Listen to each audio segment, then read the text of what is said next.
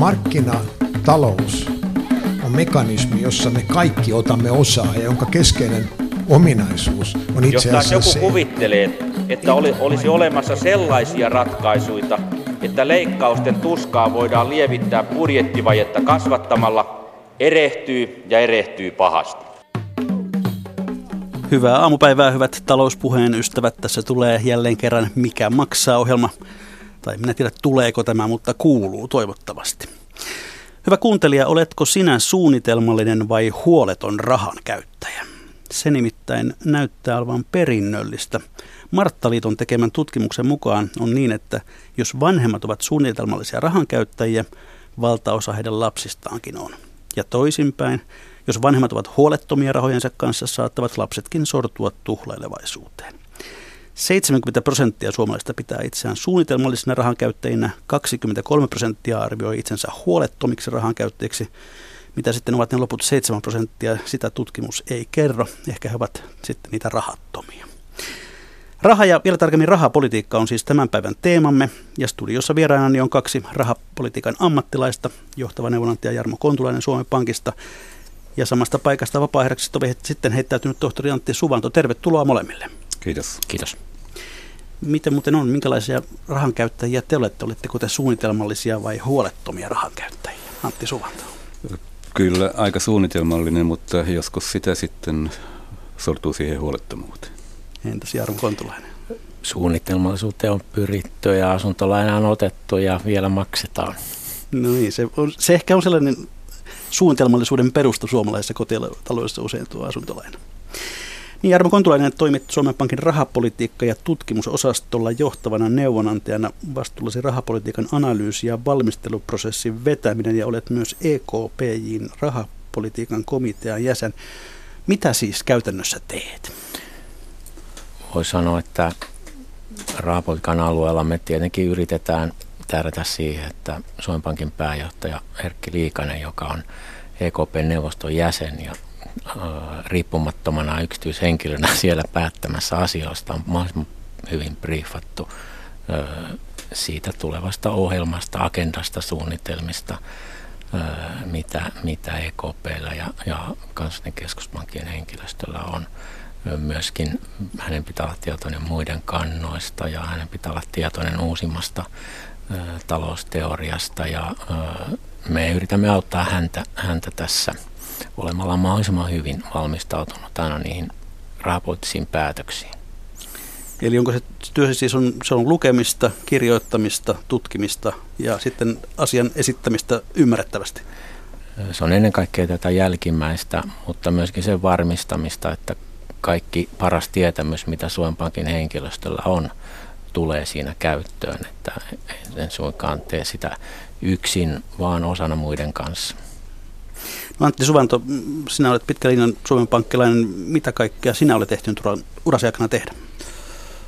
Aika paljon tähän 20, runsaaseen 20 vuoteen mahtuu. Siinä on sitten Suomen pankkikriisi, markan kelluttaminen, ermkytkentä, valmistelut EKPn rakentamiseksi, sitten tätä yhteistä rahapolitiikkaa – ja sitten aika paljon kansainvälistä yhteistyötä. Eli olet ollut mukana oikeastaan kaikissa merkittävissä käänteissä viimeisen parinkymmenen vuoden aikana. Aika monessa mielenkiintoisessa ja haastavassa käänteessä, ja se on ollut kyllä hyvin opettavaista. No, te olette nyt aivan hiljan julkaiseet kirjan nimeltä EKP ilmoitti tänään, ja kolme pistettä alaotsikko Rahapolitiikka tyynessä ja myrskyssä. Miksi halusitte tehdä tämän opuksen? Siihen on yksi syy se, että tuota, tuntui siltä, että aika paljon tietämättömyyttä on siitä, miten rahapolitiikka on, erityisesti miten se pannaan toimeen. Ja sitten tämä kriisin ajan kokemus on ollut kirjaamatta ja halusimme sitten kirjata siitä tämmöisen kroniikan, että mitä tässä on tehty ja mitä silloin, kun päätöksiä on tehty, niin mikä se tunnelma silloin on ollut. Jarmo Ja se näkökulma tässä kirjassa on nimenomaan sen eurojärjestelmän ja EKPn päättäjän, jotka on näitä päätöksiä tehnyt ja me yritetään valottaa heidän ajatusmaailmaansa ja niitä ongelmia, mihin tässä vuosien varrella on törmätty ja katsomaan myös eteenpäin. Me olemme myös sitten aika paljon pitäneet esitelmiä ja luentoja näistä aiheista ja siinä on sitten kertynyt tämmöistä materiaalia, joka oli niin kuin hyvä jättää sitten niin kuin koota yksin kansiin.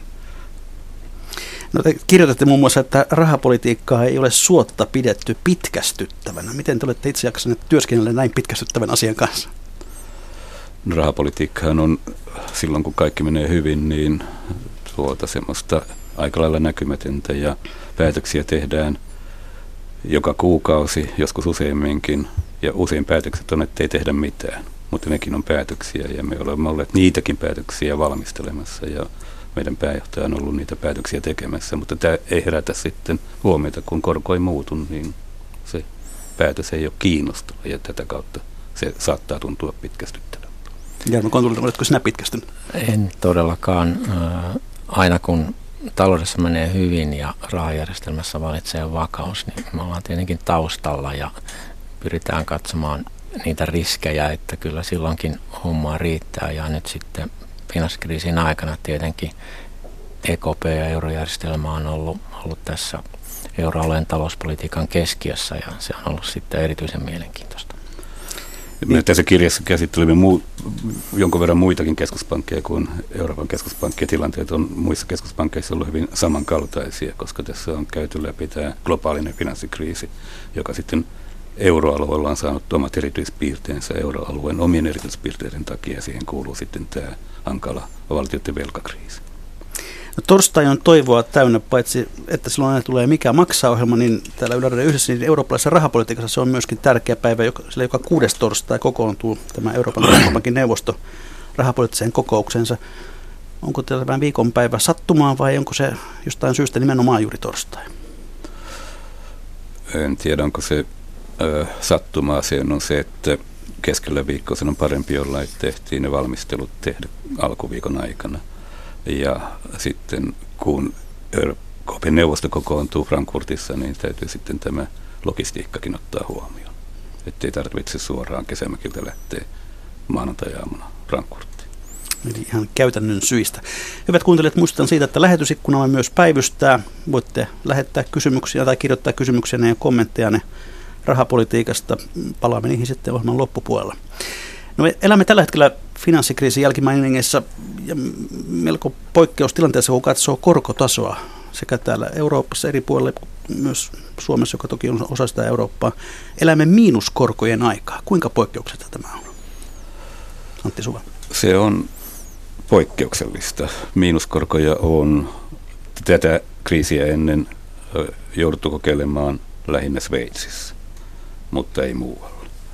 Ja nythän sitten ollaan, me puhumme mieluummin nollakorkojen ajasta, koska kovin suuriin miinuksiin ei olla missään menty, eikä todennäköisesti voida mennäkään, koska setelistö on kumminkin nollakorkoista.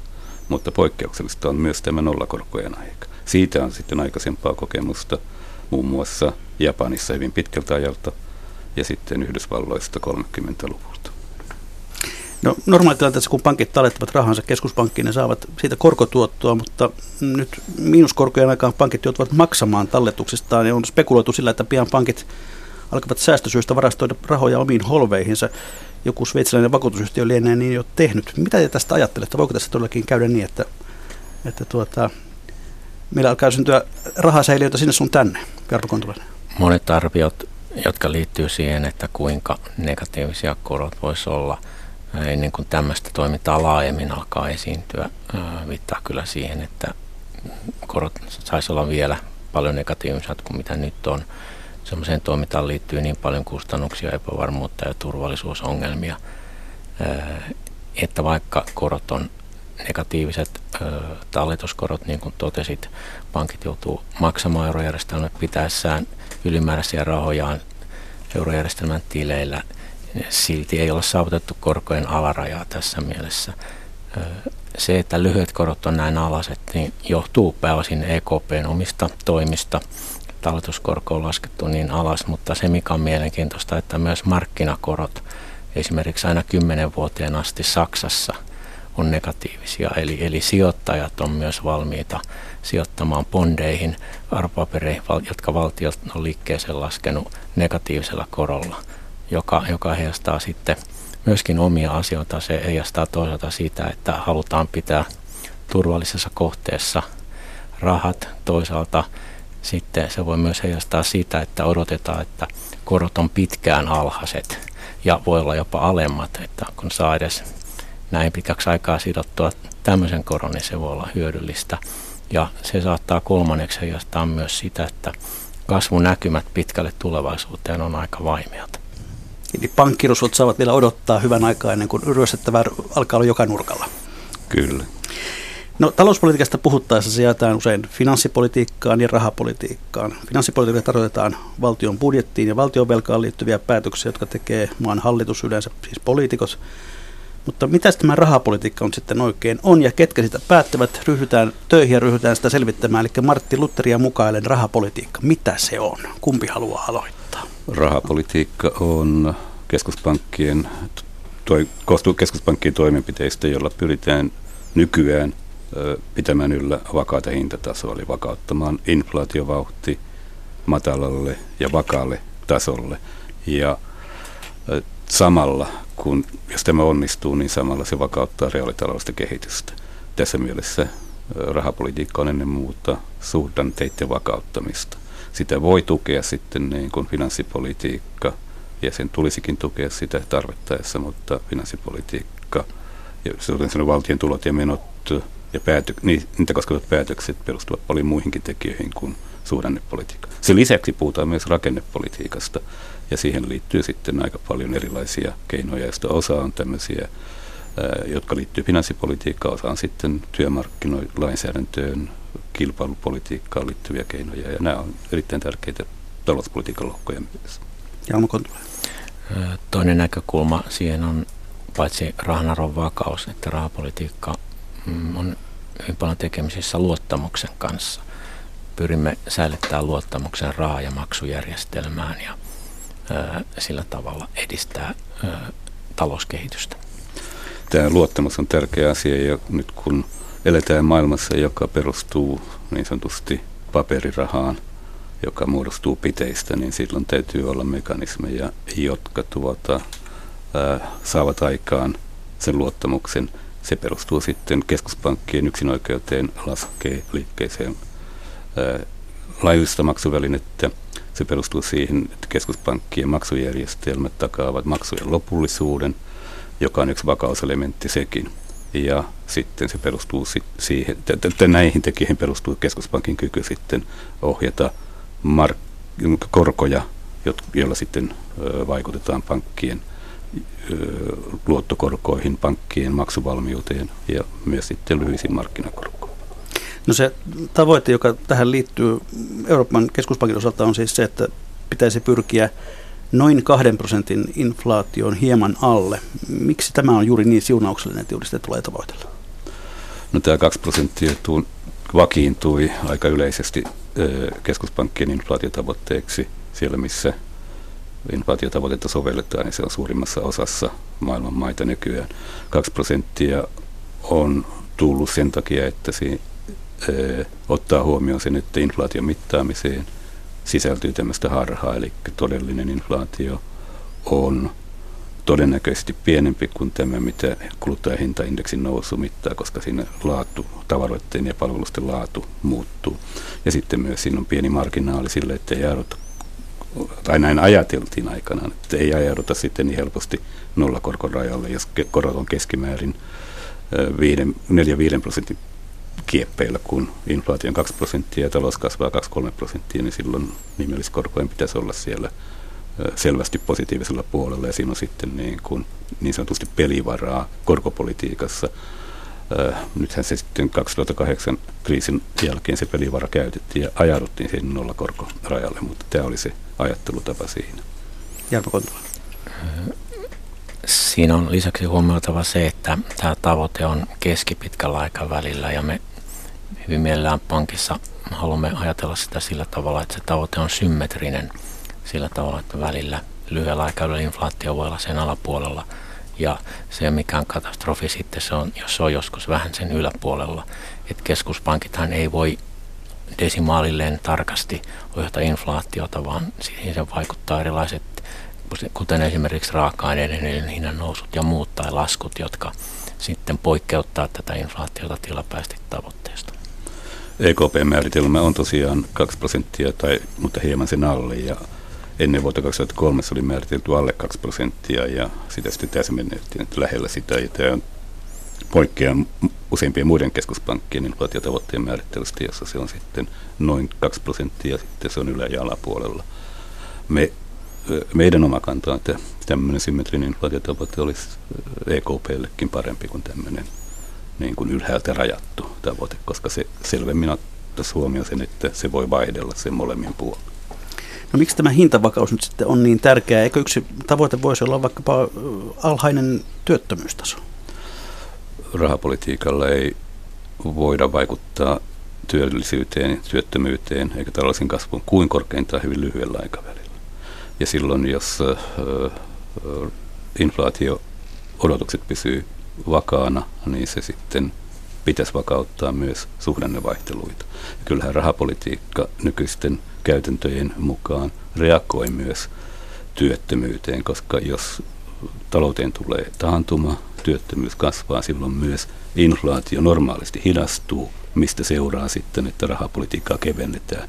Ja näin ollen se rahapolitiikan keventäminen nostaa sekä työllisyyttä että sitten palauttaa hintojen nousuvauhdin tavoitellulle tasolle. Ja tässä mielessä siinä on tämmöinen vakauttava, työttömyyttäkin vakauttava elementti tämmöisessä, tämmöisessä niin kuin käyttäytymistavassa sisäänrakennettu.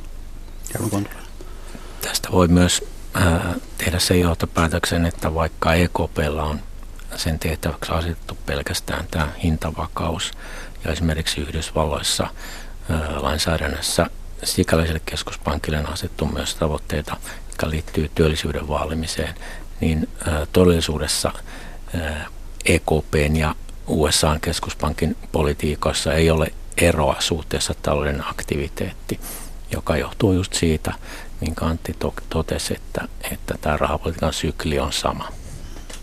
No, tämä termi, jota tässä käytetään, puhutaan rahapolitiikan keventämisestä, niin kuin Antti Suo tuossa jo mainitsit, ja sitten toisaalta kiristämisestä. Suomeksi, mitä tarkoittaa rahapolitiikan keventäminen ja mitä sen kiristäminen? Silloin kun tai normaalioloissa tarkoittaa ennen muuta korkopolitiikkaa, rahapolitiikkaa kevennetään, kun lasketaan rah- ohjauskorkoja.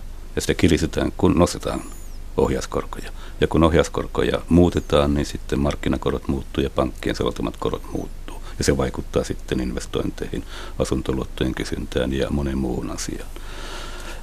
Sitten kun on ajauduttu siihen tilanteeseen, jossa korkopolitiikkaa ei kovin aktiivisesti voida käyttää, kun ollaan täällä nykyisissä epätavanomaisessa ympäristössä, josta nyt näyttää kyllä muodostuvan aika tavanomainen, niin silloin sitä keventämistä tarkoittaa, se on lähinnä sitten keskuspankkirahan määrän lisäämistä, eli niin sanottua määrällistä keventämistä. Jarmo Kontula. Jos ajatellaan rahapolitiikan tekemistä ennen finanssikriisiä ja itse asiassa nyttenkin, niin kun keskuspankit tekee päätöksiä, niin siinä se mennyt inflaatio ja mennyt talouskehitys ei ole niin tärkeitä, vaan se, että kun katsotaan aina eteenpäin ja odotusten tarkastelu on siinä keskeistä. Eli yritetään katsoa siitä, että minkälaista inflaatiota odotetaan tulevaisuudessa markkinoilla tai tai esimerkiksi kyselyissä kansalaisten keskuudessa ja mitottamaan se rahapolitiikka sen mukaan. Ja samoin sitten, jos ajatellaan rahapolitiikan tehoa, niin ö, siinä on toisaalta se valitseva korkotaso ja sen muutos, mutta monta kertaa tärkeämpää on se, mitä keskuspankki kommunikoi ja mitä odotetaan tulevasta rahapolitiikasta. Otetaan tässä esimerkiksi kaikki suomalaisten tuntema Euribor-korko, tai ainakin asuntovelalliset tuntee Euribor-korko, koska Euribor-korkoihin on sidottu useimpien asuntolainojen korko. Ja tämä Euribor-korko tarkoittaa rahamarkkinoilla, pankkien välisillä markkinoilla muodostuvaa korkoa, jolla on sitten eri pituisia. Ja tämä korko muodostuu markkinoilla. Sitä ei EKP-neuvosto päätä. Mutta markkinoilla muodostuvassa korossa otetaan huomioon, mitä odotetaan rahapoliittisista päätöksistä tulevaisuudessa. Ja näin ollen Euriborit reagoi odotettuun rahapolitiikkaan jo ennen kuin varsinaisia rahapoliittisia päätöksiä tehdään. Ja tämä on ihan keskuspankinkin etu, että rahapolitiikka on ennakoitavaa ja siitä syystä tässä nykyaikaisessa rahapolitiikassa keskuspankin viestintä on tullut erityisen tärkeäksi ja sitten kyllä markkinat on oppineet keskuspankin viestintää lukemaan aika hyvin. Ja se on vielä korostunut tässä kriisin aikana, kun on tämmöisellä ennakoivalla viestinnällä yritetty vaikuttaa, vaikuttaa odotuksiin siten, että markkinoilla ei odotettaisikaan, että keskuspankki kovin pian alkaisi nostaa korkoja. Mennään tuohon vielä kohta tarkemmin. Miten arvioitte tämä hetkistä tilannetta, kuinka kevyttä rahapolitiikka tällä hetkellä on? Perinteisillä mittareilla mitattuna se on ö, erittäin kevyttä. Mutta sitten jos katsoo reaalikorkoa, niin se kun inflaatio on matala ja korot on, inflaatio on lähellä nollaa ja ö, korot on, markkinakorot on lähellä nollaa tai jonkun verran negatiivisikin lyhimmässä päässä, niin tämä reaalikorko ei nyt ole välttämättä poikkeuksellisen alhainen siinä mielessä sillä mittarilla mitattuna rahapolitiikka ei ole ehkä tarpeeksikaan kevyttä. Toisaalta sitten tämän koron lisäksi rahapolitiikan kirjettä voi arvioida siitä, että kuinka paljon markkinoilla on sitä rahaa. Ja keskuspankkihan EKP on lisännyt rahan määrää markkinoilla voimakkaasti ostamalla, ostamalla vastapuoliltaan esimerkiksi valtion liikkeeseen laskemia arvopapereita markkinoilta. Ja tätä niin sanottua likviditeettiä pankkeiden rahaa on erittäin paljon liikkeellä. Se viittaa siihen, että rahoitusolot on, on kuitenkin erittäin keveät.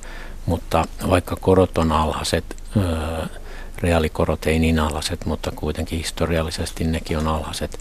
Ja rahaa, jonka pohjalta voi, voisi antaa luottoja, on paljon, niin silti tämä on osoitus siitä, että miksei talous näiden toimienkaan jälkeen kovin nopeasti lähde nousuun, vaikka se onkin, onkin jo lähtenyt. Siitä voidaan keskustella enemmän, missä, missä nyt mennään, mutta se kertoo sen, että keskuspankki ei voi suoranaisesti säätää investointeja eikä kulutusta, vaan siihenkin vaikuttaa sitten näiden taloudenpitäjän yritysten ja kotitalouksien odotukset tulevaisuudesta ja heidän oma taloustilanteensa. Tässä äh, helposti unohdetaan, että kyllä tällä äh, kevyellä rahapolitiikalla on ollut näkyviä vaikutuksia euroalueella jo tähänkin asti. Se näkyy siinä, että muun muassa yritysluotot on kääntyneet nousuun, kotitalousluotot on kääntyneet nousuun. Ehkä olisi ollut toivottavaa, että olisi kääntynyt nopeampaan nousuun, mutta tässä on sitten joitakin maita, joissa on pankkiongelmia edelleen, jolloin pankkien luotonantokyky on heikko. Italia on yksi esimerkki, mutta me nähdään niin kuin esimerkiksi rakentamisen vilkastumista paitsi Suomessa, niin myös Saksassa ja kyllä tällä korko taustalla on siihen ollut vaikutusta ja näin ollen se vaikuttaa ää, odotetulla ja toivotulla tavalla. Se, että isot investoinnit ei ole käynnissä riippuu monista muista tekijöistä ja siihen vaikuttaa ylipäänsä se epävarmuus, mikä maailmassa tällä hetkellä vallitsee, johon on sitten muita kuin tällaisia puhtaasti taloudellisia syitä. Siinä on Brexit, siinä on turvallisuustekijät ja sitten tämä poliittinen epävarmuus, joka on vallalla nyt vähän kaikkialla. Hyvät kuuntelijat, kuuntelette ohjelmaa Mikä maksaa, jossa yritämme pihkiutua rahapolitiikan saloihin. Tällä kertaa tuossa äsken äänessä oli tohtori Antti Suvanto ja toinen vieraani on johtava neuvonantaja Jarmo Kontulainen Suomen Pankista. Herrat ovat juuri hiljattain julkaisseet rahapolitiikkaa käsittelevän kirjan. Rahapolitiikkaa tehdään aika lailla poissa julkisuudesta. Päätökset ovat toki julkisia, mutta ennen kuin esimerkiksi EKP nyt nostaa tai laskee ohjauskorkoa, niin Jarmo Kontulainen, mitäs kaikkea sitä ennen on tapahtunut? Miten se valmistelu oikein etenee? Se on usein semmoinen tilanne, jos, johon sitten huipentuu se valmistelu. Se on ollut järjestelmässä tiedossa jo pitkään ja ää, on käyty argumentteja, ää, jotka sitä tukee. Yksi keskeinen tekijä siinä on eurojärjestelmän henkilöstön ennuste, joka tulee neljä kertaa vuodessa EKP-neuvoston käyttöön ja jossa katsotaan taloustilannetta ja inflaatiota, inflaation näkymiä eteenpäin. Tämä ennusteen laadinnassa kansallisella keskuspankilla, kuten Suomen Pankilla, on oman maan osalta keskeinen rooli ja yhteiset keskustelut tietenkin liittyen yleisempään tilanteeseen. Ja sitten kun lähestyy tämä mahdollinen korkopäätös, niin tietenkin neuvoston jäsenet on jo siitä etukäteen keskustellut epävirallisesti ja virallisesti. Ja jos ajatellaan sitten sitä päätöksentekotilannetta, niin se on kuitenkin sitten EKPn johtokunta, joka tekee sen esityksen ja sen jälkeen niin kuin näkee nykyisin julki tulleista selonteosta, jossa hyvin seikkaperäisesti kerrotaan, minkälainen tämä keskustelu johtokunnassa ja neuvostossa on sitten ollut. Eri argumentit tuodaan esille ja sitten tehdään se päätös. EKP yleensä on tehnyt nämä korkopäätökset ja rahoitukset päätökset yksimielisesti. Harvoin, jos koskaan siellä äänestetään. Yritetäänkö EKPn neuvostoa tai johtokuntaa painostaa? Kuinka riippumaton se pystyy olemaan? Kyllä meidän tulkintamme on se, että painostusta ei ole tullut, että täällä pelisääntö on, on hyvin ymmärretty, että missään maassa keskuspankin pääjohtaja ei ole painostettu toimimaan jollakin tavalla. Ei ainakaan meidän tiedossamme ole tämmöisiä tilanteita. Mahdolliset painostajat voi jopa ymmärtää sen, että tämmöinen yritys voi jopa estää keskuspankkia tekemästä päätöksiä. No miten Erkki Liikanen on tuolla neuvostossa pärjännyt? Onko hän ymmärtänyt teidän neuvonne? Kyllä. Suomen Pankissa on ollut aina niin kuin hyvin avoin ja välitön keskustelu ja kaikki näkökulmat on tuotu esiin. Sehän on sitten, että ei pääjohtaja niin kuin asiantuntijoiden neuvoja ja suosituksia semmoisenaan voi ottaa, koska päätöksentekotilanne on erilainen kuin valmistelutilanne ja siellä aina joutuu sitten niin kuin pistämään oman kantansa ja analyysin muiden kantoja vasten. Ja jos on niin kuin poikkeavia näkemyksiä, niin siitä he hierovat kompromissin ja se on päättäjän tehtävä, joka on kova tehtävä, mutta tuota, ei asiantuntijat voi tässä mielessä päätöksentekijää korvata. Että kyllä se päätöksenteko tehdään siellä neuvostossa ihan aidon keskustelun kautta.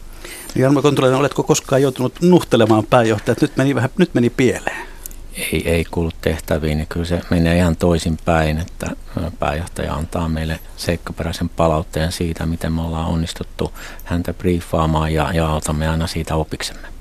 Ja kyllähän niitä sellaisia tilanteita on ollut, jossa sitten niin kun, ää, meidän asiantuntijoidenkin arvion tulokset on sitten osoittautunut niin sanotusti vääriksi. Yksi keissi on 2008, jolloin korkoja vielä nostettiin ja oltiin nostamassa ja sitten tuli tämä Lehman Brothers, niin kyllähän se pakotti aika nopeasti sitten kannanmuutoksiin kaikkialla.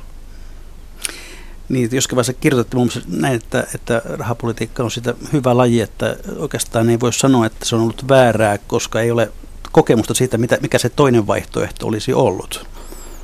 No tämän voi sanoa kaikista muustakin talouspolitiikasta niin. ja politiikasta, että tämä niin sanottu counterfactuaali puuttuu ja siinä mielessä sitä voi sanoa vääräksi, mutta tuota, silloin pitäisi myös sanoa, että mitä niin kuin itse olisi päätöksentekotilanteessa toiminut ja tämmöisiä kommentteja harvemmin kuulee. Tämä rahapolitiikassa on keskeistä ja se, että mitä se kirjassa korostaa, että ei pelkästään se päätöksenteko, vaan sitten päätösten toimeenpano. Ja se on sitten sitä niin kuin kovaa ja näkymätöntä työtä, koska jos on tehty päätös ohjauskoroista, niin sitten rahapolitiikan toimeenpano tarkoittaa sitä, että niin kuin markkinaoperaatiolla, lainaamalla pankeille ja nykyään ostamalla arvopapereita ohjataan sitten niin kuin markkinoiden pankkien likviditeettiä niin, että se markkinoilla lyhimmät korot asettuu sille halutulle ohjauskoron tasolle. Ja tämä edellyttää sitten ö, toimenpiteitä vähintään kerran viikossa eurojärjestelmässä, joskus useammin, jossa sitten myös kansalliset kansalliset keskuspankit ovat toteuttamassa näitä operaatioita omien kotimaassa toimivien pankkivastapuolten kanssa. Ja tämä on niin kuin jokapäiväistä toimintaa näkymätöntä, varsin teknistä puuhaa, mutta korot ei, markkinakorot ei, niillä ei ole ankkuria, jos ei, ankkuri tulee ohjauskorosta, mutta ne asettuu sinne vain keskuspankin toimenpiteiden kautta.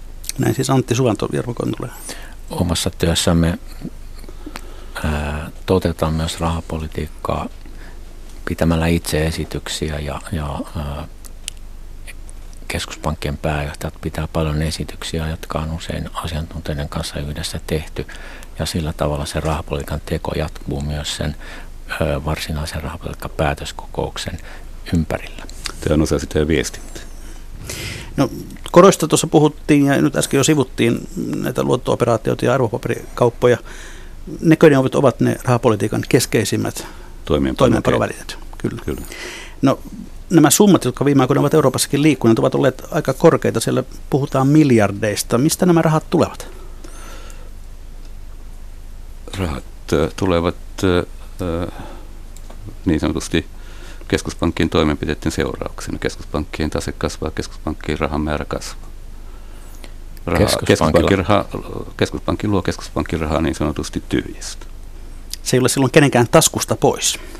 Ei se ole kenenkään taskusta pois, mutta sitten se vaikuttaa ää, sijoittajien salkkujen koostumukseen. Kun keskuspankki ostaa valtion arvopapereita, niin sitten sijoittajien salkussa on vähempi valtion arvopapereita. No kun noin suurista summista puhutaan, niin maalikko kysyy mielellään, että minkälaisia riskejä tällaiset kaupat sitten oikein pitävät sisällään? No tähän ensimmäinen vastaus on se sitten, että jos ei toteuttaisi tämmöisiä kauppoja, niin voisi sitten niin kuin aiheuttaa paljon suurempia riskejä. Näitä arvopaperikauppoja on toteutettu Yhdysvalloissa, Englannissa ja sitten myöhemmin euroalueella juuri sen estämiseksi, ettei ajauduta semmoiseen deflatoriseen kierteeseen, jossa hinnat laskevat ja hintojen lasku sitten niin kuin luo lisää taantumaa ja laskee enempi hintoja ja tässä suhteessa niin kuin tämä riski on ainakin poistettu. Sitten on puhuttu paljon näistä hintakuplariskeistä, mitä liittyy siihen, että tätä rahaa on paljon ja ää, sitä, se on vähän sitten ää, määrittelykysymys. Ei ole oikeastaan missään nähtävissä, että olisi tämmöisiä hintakuplia syntynyt ehkä sitten niin kuin, öö, joskus ajatella, että osakemarkkinat on pysyneet vahvoina juuri tämän kevyen näiden ostojen kautta, koska valtionpaperista on luovuttu nostettu osakkeita, mutta tuota, ää, ei niissäkään semmoista kuplaa voi nähdä, mitä on joskus aikaisemmin nähty, ei myöskään asuntomarkkinoilla. No, tähän päätöksentekoon siinä on noussut viime vuosina tämä ää, jonkinlainen ennakoivan viestinnän käsite. Halutaan, että päätökset, jotka tehdään, ovat odotettuja, markkinat ovat odottaneet niitä. Mitä tällä tavoitellaan? Niin tämähän oli käytäntö jo ennen tätä kriisiä ja ennen tätä, kun ruvettiin puhumaan ennakoivasta viestinnästä. Keskuspankit tosiaan pyrkivät siihen, että ne eivät itse aiheuta yllätyksiä. Tämä on iso muutos verrattuna siihen, miten toimittiin 80-luvulla, 70-luvulla ja 60-luvulla, puhumattakaan aikaisempina aikoina, jolloin rahapolitiikka ja rahapolitiikan tekijät näkivät, pitivät tärkeänä sitä, että niin kun hommat valmistellaan salaisesti ja tehdään sitten yllätyksiä, ylisiä päätöksiä. Tästä on niin kuin tultu hyvin, hyvin toisenlaiseen maailmaan. Ja, ja äh, siinä mielessä tämmöistä ennakoivaa viestintää on koko aika harrastettu, että ei itse aiheuteta yllätyksiä tarpeettomasti. Ja nyt sitten tuo ennakoiva viestintä tuli käsitteenä käyttöön kriisin aikana, koska haluttiin poistaa niitä epäilyitä, että kohta ne korot alkavat nousta. Haluttiin sanoa, että kyllä ne nyt pysyvät pitemmän aikaa tällä tasolla tai vielä alemmalla tasolla. Mitä tämä ennakoiva viestintä alkoi tavallaan, tämä käsite tuli käyttöön Yhdysvalloissa ensiksi. Jarmo Kontula. Yhdysvalloissa sen otti käyttöön, puhuttiin jostain measured base jaksosta, jolloin Yhdysvallan keskuspankki kertoo, että missä tahdissa se nostaa korkoja. Mutta tässä kriisin aikana on todellakin kysymys siitä, että keskuspankit haluaa luoda sellaiset odotukset markkinoille, että odotus siitä rahapolitiikan tulevasta kiristämisestä siirtyisi mahdollisimman kauas. Ja tämä johtuu osittain siitä, että kun korkoinen laskuvara on, on ö, verrattain vähäinen, niin rahoitusoloja voidaan keventää sillä tavalla, että se odotuskorkojen noususta siirtyy kauemmas tulevaisuuteen. No, te kuvaatte tuossa kirjassa EKP ja ylipäätään keskuspankkien rahapolitiikkaa ennen finanssikriisiä ja sitten kriisin alkamisen jälkeen. Miten, no jos tämä tiivistää, miten rahapolitiikan näkökulmasta maailma muuttui finanssikriisi puhjettua? Tämä on Tämä on kiinnostava kysymys ja ennen finanssikriisiä rahapolitiikka, tai näytti siltä, että rahapolitiikka oli tavallaan oppinut toimintatavat ja se oli samankaltaista eri maissa ja myös sitten aidosti vakautti inflaatiota, inflaatiorotuksia ja vaikutti siltä, että se niin kuin vaikutti tähän reaalitalouden suhdanteeseenkin toivotulla tavalla. Tämä oli ehkä sitten vähän liian yksipuolista käsittelyä. Tuntui siltä, että kaikki menee liian hyvin. Ja tuota se ehkä oli sitten niin kuin osa syy siihen, miksi sitten yleisönkin käsitys riskeistä madaltui. Ja että nyt on homma niin hyvin hoidossa, että riskit on vähentyneet, kunnes sitten 2007 vuosi toi tähän niin kuin käänteen ja se kärjistyi sitten 2008 syyskuussa Lehman Brothers investointipankin konkurssiin ja se oli iso muutos. Niin, jos tämä yrittää konkretisoida, niin mitä rahapolitiikalle on sen jälkeen tapahtunut?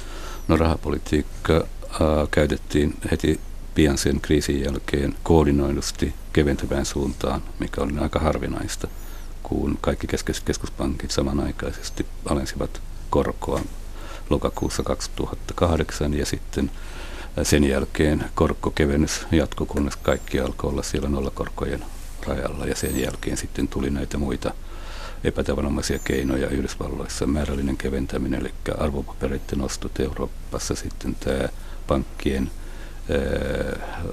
likviditeetin tukeminen tämmöisillä, että ne sai lainata keskuspankista ilman vakuuksia pitemmäksikin aikaa niin paljon kuin ne haluavat, kunhan niillä oli vain vakuuksia. Ja sillä oli samanlainen vaikutus Euroopassa ja sitten myöhemmin Euroopassa otettiin käyttöön myös samanlainen määrällinen keventäminen kuin mitä Yhdysvalloissa ja Englannissa oli harrastettu ja Ruotsikinhan on sitten tullut samaan kelkkaan. Jos ajatellaan sitä, miten eurojärjestelmä on toteuttanut rahapolitiikkaa, se on muuttunut aika paljon tässä finanssikriisin aikana.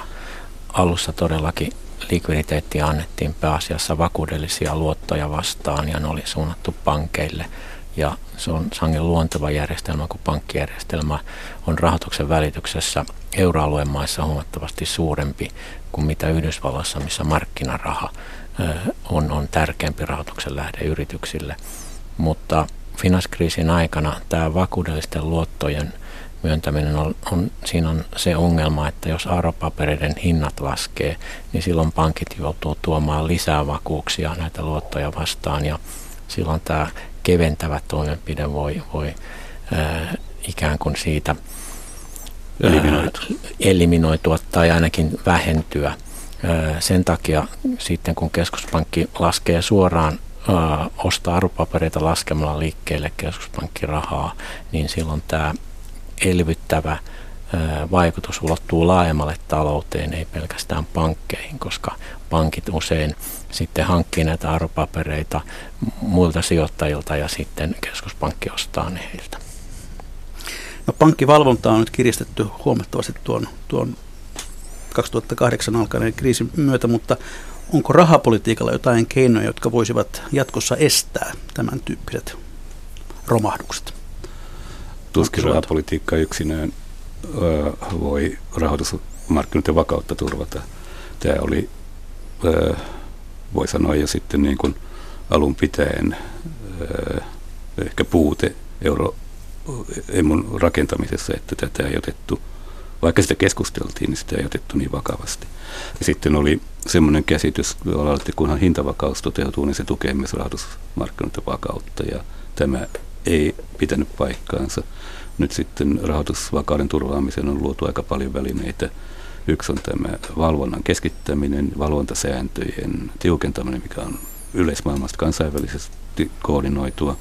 Ja sitten on luotu vielä makrovakauspolitiikka, eli niin kuin, mekanismit, joilla sitten voidaan vaikuttaa pankkien luotonantoon suoraan, joka on sitten pikkusen niin kuin menoa semmoiseen sääntelyn puoleen, mistä, mikä oli aikanaan vallitseva.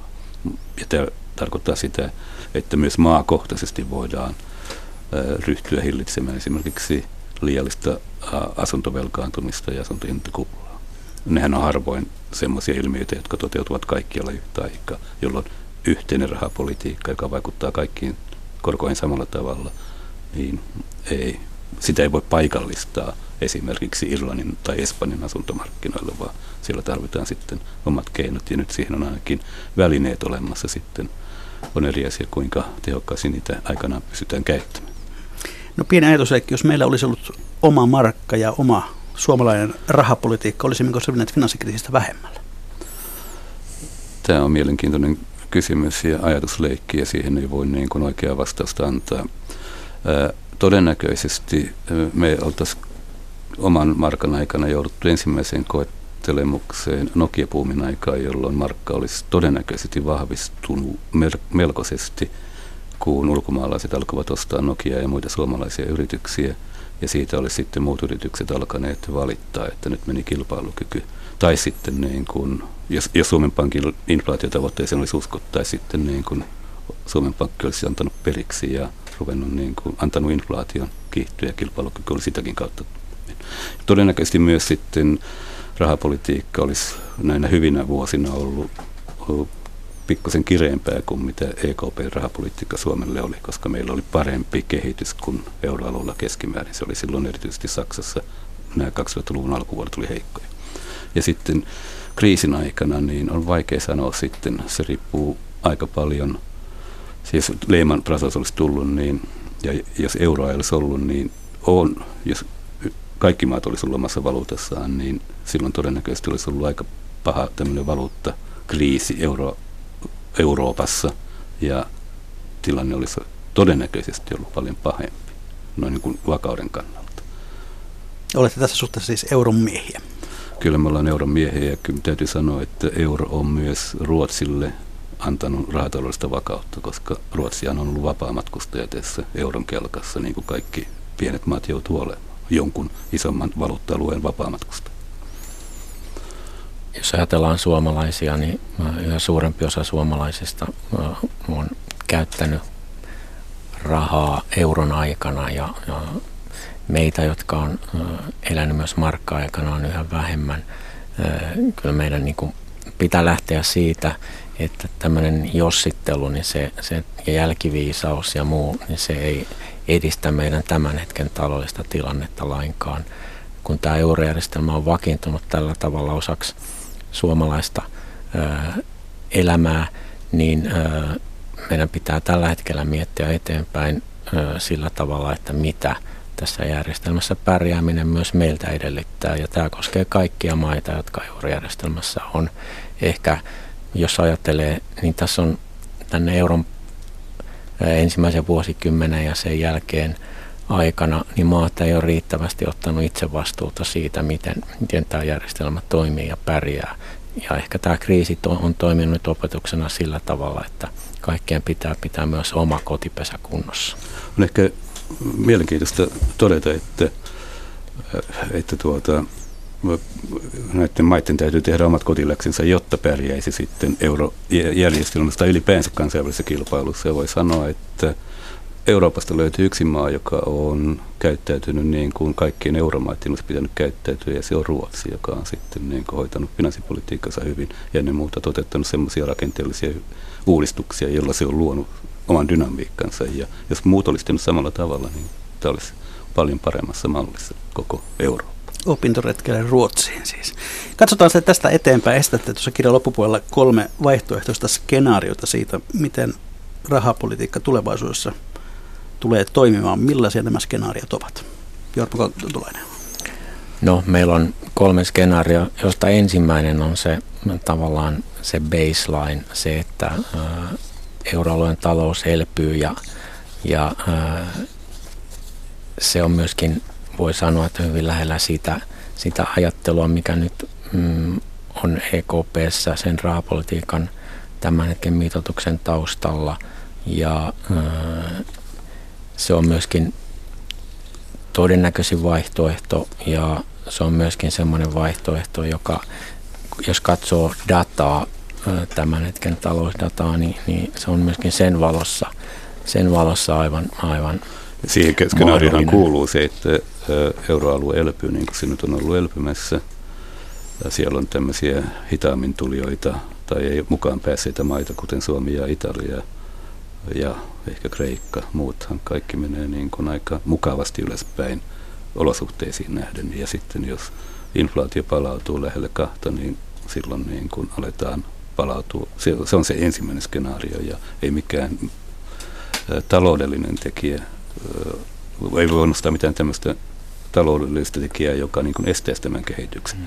On mahdollista, että tulee sitten talouden ulkopuolelta sokkeja, häiriöitä, jotka katkaisee tämän tämän itaan suotuisen t- Tämä oli siis se, se suotuisen skenaario. Joo, kyllä, kyllä. Mitä ne vaihtoehdot sitten ovat? No sitten tämä skenaario kakkonen on tämmöinen, mitä me kutsutaan, että euroalue rämpii eteenpäin. Ja se, se tarkoittaa sitä, että tämän jo ö, alentuneen kasvupotentiaalin myötä, joka on myöskin osittain tässä skenaario ykkösen sisällä, me ei, ei onnistuta reagoimaan millään tavalla siihen, että me päästään voimakkaammalle kasvuuralle rakenteellisista uudistuksista, jotka jää toteuttamatta ja tuotannolliset investoinnit pysyy vaimeina. Kysyntä on silloin vähäistä ja hintojen nousu vähäistä ja inflaatiorotukset ankkuroituu lähelle nollaa. Tätä voi jossain määrin ehkä mieltää hyvin lähelle sellaista kehitystä, mitä on Japanissa ollut jo pitkään.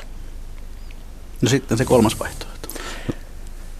Se on Kolmas kriisi. vaihtoehto on, on se pahin vaihtoehto ja se pitää sisällään sen, että maailmantaloutta kohtaa uusi, sanotaan tämmöinen Lehman Brothers kaltainen häiriö, joka ajaa sen maailmankaupan lamaan, teollisuustuotannon lamaan ja sen seurauksena sitten pitäisi reagoida. 2008 reagoitiin ja 2009 reagoitiin nopealla ja voimakkaalla korkokevennyksellä. Noin 4 prosenttia meni korot kaikkialla alas hyvin lyhyessä ajassa. Ja sitten 2009 vuodelle eri maissa niin kuin pantiin aika voimakas finanssipoliittinen elvytys päällä. Nyt kun ollaan nollakoroissa, niin on vaikea kuvitella, että tuossa noin vaan eri maissa pantaisiin korot miinus neljään prosenttiin.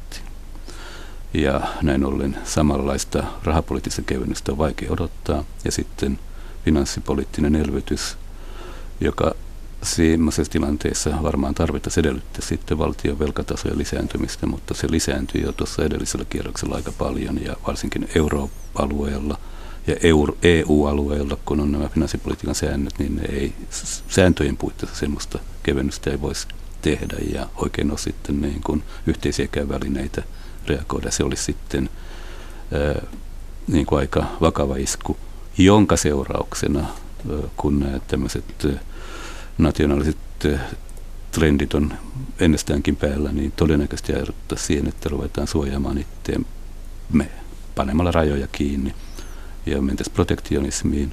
Ja protektionismi tarkoittaa tämmöistä negatiivisen summan pelejä, jossa kaikki häviävät. Ja 30-luvulla semmoinen peli pelattiin ja se on sitten se yksi vaihtoehto.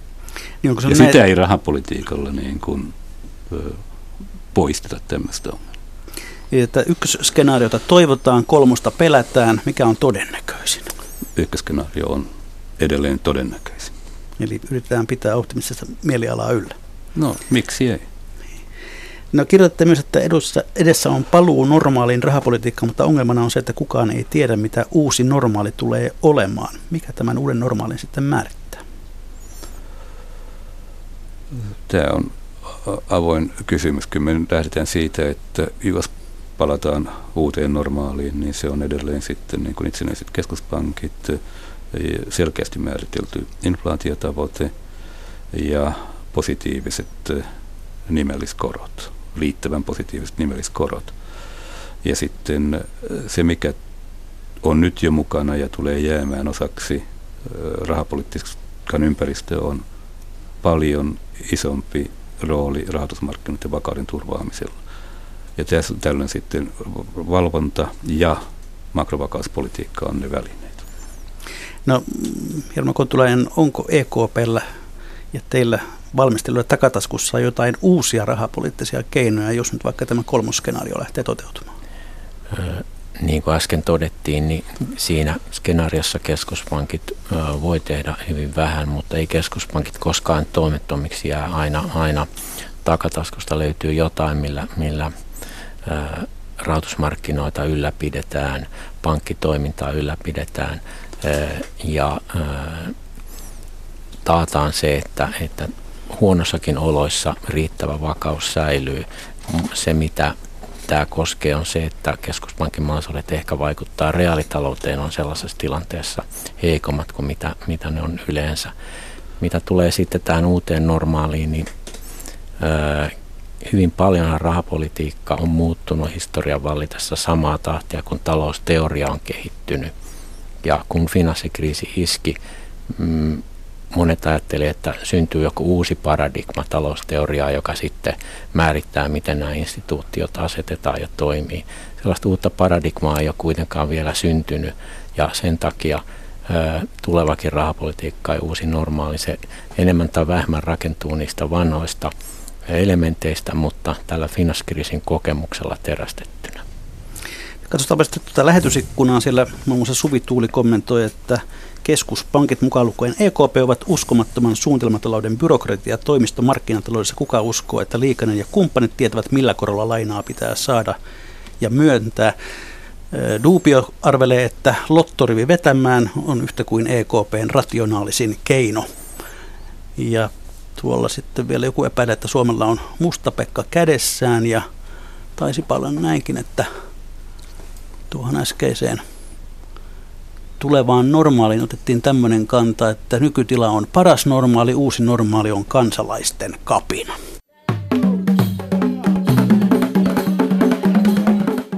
Ja sitten hyvät kuuntelijat, olemme jälleen siinä kohtaa lähetystä, että on perinteiseen tapaan viikon talousviisauksien ja talousvinkkien aika. Kesän jäljiltä laarimme alkaa olla aika tyhjä, joten olkaa hyvä ja laittakaa hyvää kiertämään, jakakaa talousviisautta toisillenne lähettämällä sitä minulle tänne välitettäväksi. Sähköpostilla se tulee osoitteella juho-pekka.rantala.yle.fi tai ihan perinteisessä postissa. Postikortti ilahduttaa aina. Juho-Pekka Rantala, postilokero 88 3024 Yleisradio. Ja sitten, hyvät herrat, Antti Suvanto, mikä on sinun viikon talousviikkisi tai talousviisautesi? Luottakaamme toisimme ja tehkäämme töitä. Se oli lyhyesti ja ytimekkäästi sanottu. Entä Jarmo Kontulainen? Pitäkää huolta työkyvystänne tähän auttaa kulttuuri ja liikunta. Näin turvaat mielekkään työuran ja varadut jopa mahdolliseen eläkeijän nostoon. No niin, siinä tuli monta asiaa yhdessä nipussa.